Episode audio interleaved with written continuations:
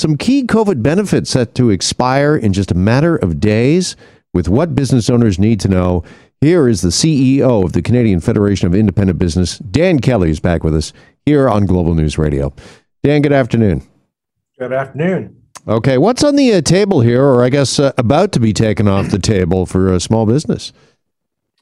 Yeah, here we are in Small Business Week, the week dedicated to celebrate small businesses across Canada. And the federal government has decided that now is the right time to end both the wage subsidy and the rent subsidy, uh, critical programs that have helped small firms make it across the COVID finish line.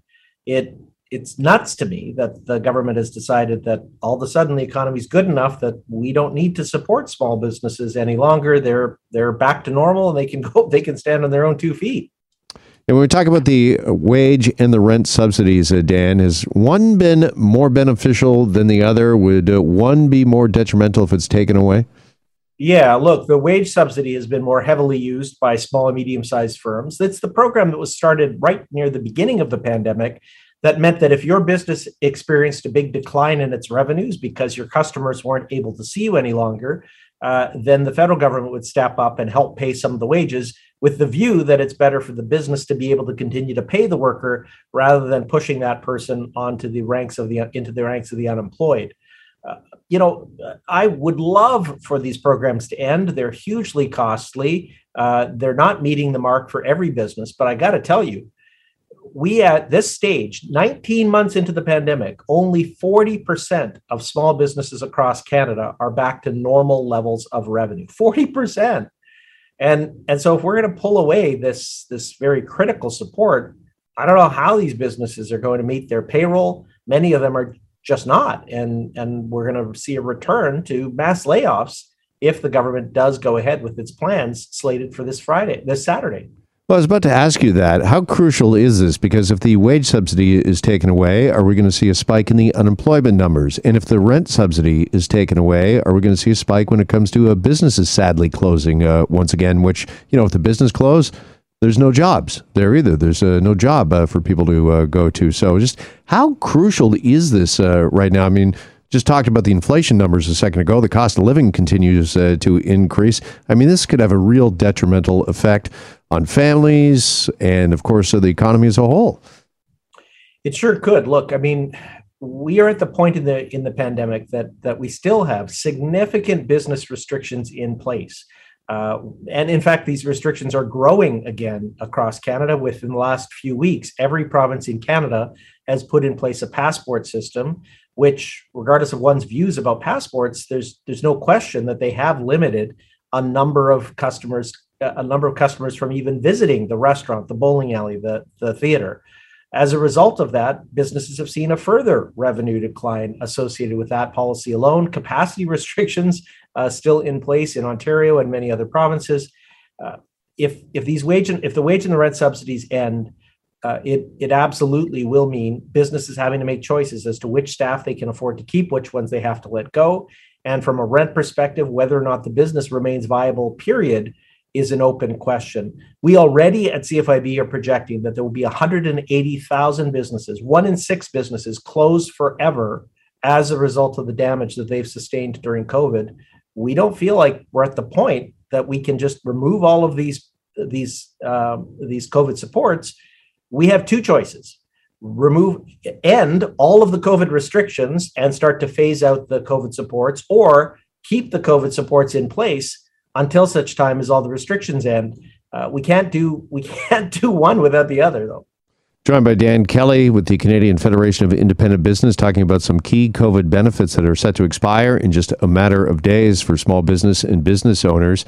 And if these benefits uh, for small business are not extended to Dan, do things like capacity limits do they need to then be increased for restaurants, gyms, and the like? I mean, can you do both? Can you keep those capacity limits in place, take away these subsidies, and fairly or rightly expect business to survive? look there are customers that are staying home regardless of the of the restrictions even in sectors of the economy that that are you know that have very few rules prohibiting uh, customers from from reaching them uh, that aren't subject to passport rules or capacity restrictions many of them are reporting a, a natural reduction in sales because customers are staying home more because public health officials are urging Canadians to continue to take COVID super seriously. Uh, I understand why governments are, are doing some of those things, but if it would be deeply unfair to keep the restrictions in place and then say, well, you know what, all the costs associated this with this have to be borne by the small and medium sized business. I think many of your listeners may be driving around and, and, and looking at businesses and seeing that they're open again, thinking that we're, we're through the worst of the economic harms associated with the pandemic. But behind the counters in these businesses, it is a very, very different story. They're struggling to find and, and keep staff. Uh, the, their costs of doing business are dramatically higher for because of inflationary pressures, supply chain issues, and their revenues are just not back anywhere close to normal. That it says that we have to keep these supports going until such time as COVID restrictions, until really we can declare victory over the, the emergency phase of COVID and, and head back to something closer to business as usual. Speaking of capacity limits, can you shed any light on that uh, for us? We've heard from the provincial government late last week that an announcement might be forthcoming sometime this week. Here we are, midweek uh, now, yeah. still no uh, signal uh, from the uh, government. Uh, does the Canadian Federation of Independent Business, do you have any idea what is happening at the provincial level here in Ontario when it comes to that? well, look, we're we're waiting for an announcement. The, the the hints that we've been given so far is, as as you just said, that there would be an announcement this week. That it wouldn't be an immediate lifting of capacity restrictions. It would be phased in as the government wishes to see the results of of the uh, of Thanksgiving weekend. Whether that's going to lead to uh, another increase in cases overall across the province. Um, I can tell you that this remains an incredibly frustrating policy for small businesses. Just this morning, the, the Minister of Tourism, Lisa MacLeod, was quoted as saying, you know, when she was asked about capacity limits for small restaurants versus large sporting events, she said, well, the you know there was some evidence that the the small restaurants weren't uh, complying with passports in the Ottawa area to the degree that they should, and that the large businesses were better able to do this. I got to tell you, you know, having a five second view of a hockey game with virtually nobody wearing a mask suggests to me that that's just complete garbage uh, and and that we should be lifting these restrictions immediately on the backs of small business owners to get to be able to have them serve more of their custom their pre-covid customers. I got to tell you most of most businesses in hospitality right now are losing money every day that they are open.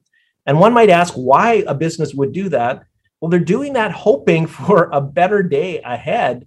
Um, but unfortunately those days aren't coming soon. And the the fact that the the pro- province is giving big firms more advantages over small ones continues to shock me. Yeah, use the word uh, frustrating. Uh, just uh, how has it been uh, for yourself, for the Canadian Federation of Independent Business, for small business owners to watch uh, large facilities like the Scotiabank Arena? We keep pointing to that. Uh, Raptors have their home opener, season opener tonight. First time in some 600 days that they'll actually play in Toronto all well and good, uh, but you talk about a phased in approach for restaurants, gyms, and small business. Meanwhile, they're able just to uh, open the doors for the start of the hockey and basketball season to 18,000 plus. Yeah, and, and look, in both scenarios, they're only able to admit fully vaccinated customers. So I don't understand why there is this unlevel playing field. But I didn't understand it when they when during most of 2020, the, the Ford government allowed big box stores to sell whatever they wanted while the small guys were shut down there seems to be, for whatever bizarre reason, this this uh, this this unlevel playing field that the Ford government seems completely happy with to allow big companies, big well-connected businesses uh, to get preferential treatment over the small guys. Now, now, look, I went to a Blue Jays game while they were still playing, and I was happy to be there. I I I was happy with the way that they handled things. But if we're gonna, if we think that that's safe with nobody wearing a mask and sitting in a Blue Jays game, uh, now if they were still playing at 100% capacity, and the small restaurant that that is lucky to be half full at the best of times, that they need to be further restricted. That's the part that I don't think makes any sense and is causing small business owners to be deeply, deeply angry and resentful at the Ford government. All right, just finally, uh, Dan, we are three days away, really two and a half days away from these uh, COVID benefits. Uh, if they're not uh, extended, the uh, deadline's October 23rd. What does that tell you, the fact that we're this close? Is the likelihood uh, that they will not be extended? look, I've operated from the assumption that government will do something. In fact, the Liberal Party campaigned on the fact that they would extend the wage and the rent support and return the maximum to 75% for tourism related businesses. Uh, so I'm still optimistic that they're going to do something, but why they are waiting till the absolute 11th hour, causing all sorts of stresses and tensions on businesses is is is beyond me. I, I you know, again, this is Small Business Week. The government's operating like like it's the opposite of that let's let's try to dangle uh, the lives and futures of business owners as much as we possibly can that's just so deeply unfair the federal government knows better should be out ahead of this at least announcing their intention of what they're planning to do all right dan really appreciate it as always thanks so much for joining us this afternoon anytime at all you bet. Dan Kelly, CEO of the Canadian Federation of Independent Business, on these COVID benefits that are set to expire again in just a matter of days for business owners. Hi, it's Shauna, and I might be a bad parent because my kids think french fries are vegetables. Hey, it's Ryan, and I might be a bad parent because I went out for wings when my wife was in the hospital after giving birth. Johnny here. I might be a bad parent because in my house, the tooth fairy gives pocket change. But we're not alone. Len emailed us and said his six year old daughter's Tarzan moment going from love seat to lazy boy by curtains made him more proud than any dance recital. and Andy left his two year old at the rink. All right, guys, I'm sure we're not alone. Like Andy's kid. For stories and confessions like this, make sure you check out our podcast. It's called Bad Parents, and it's available wherever you get your podcasts. I left a glove at the rink.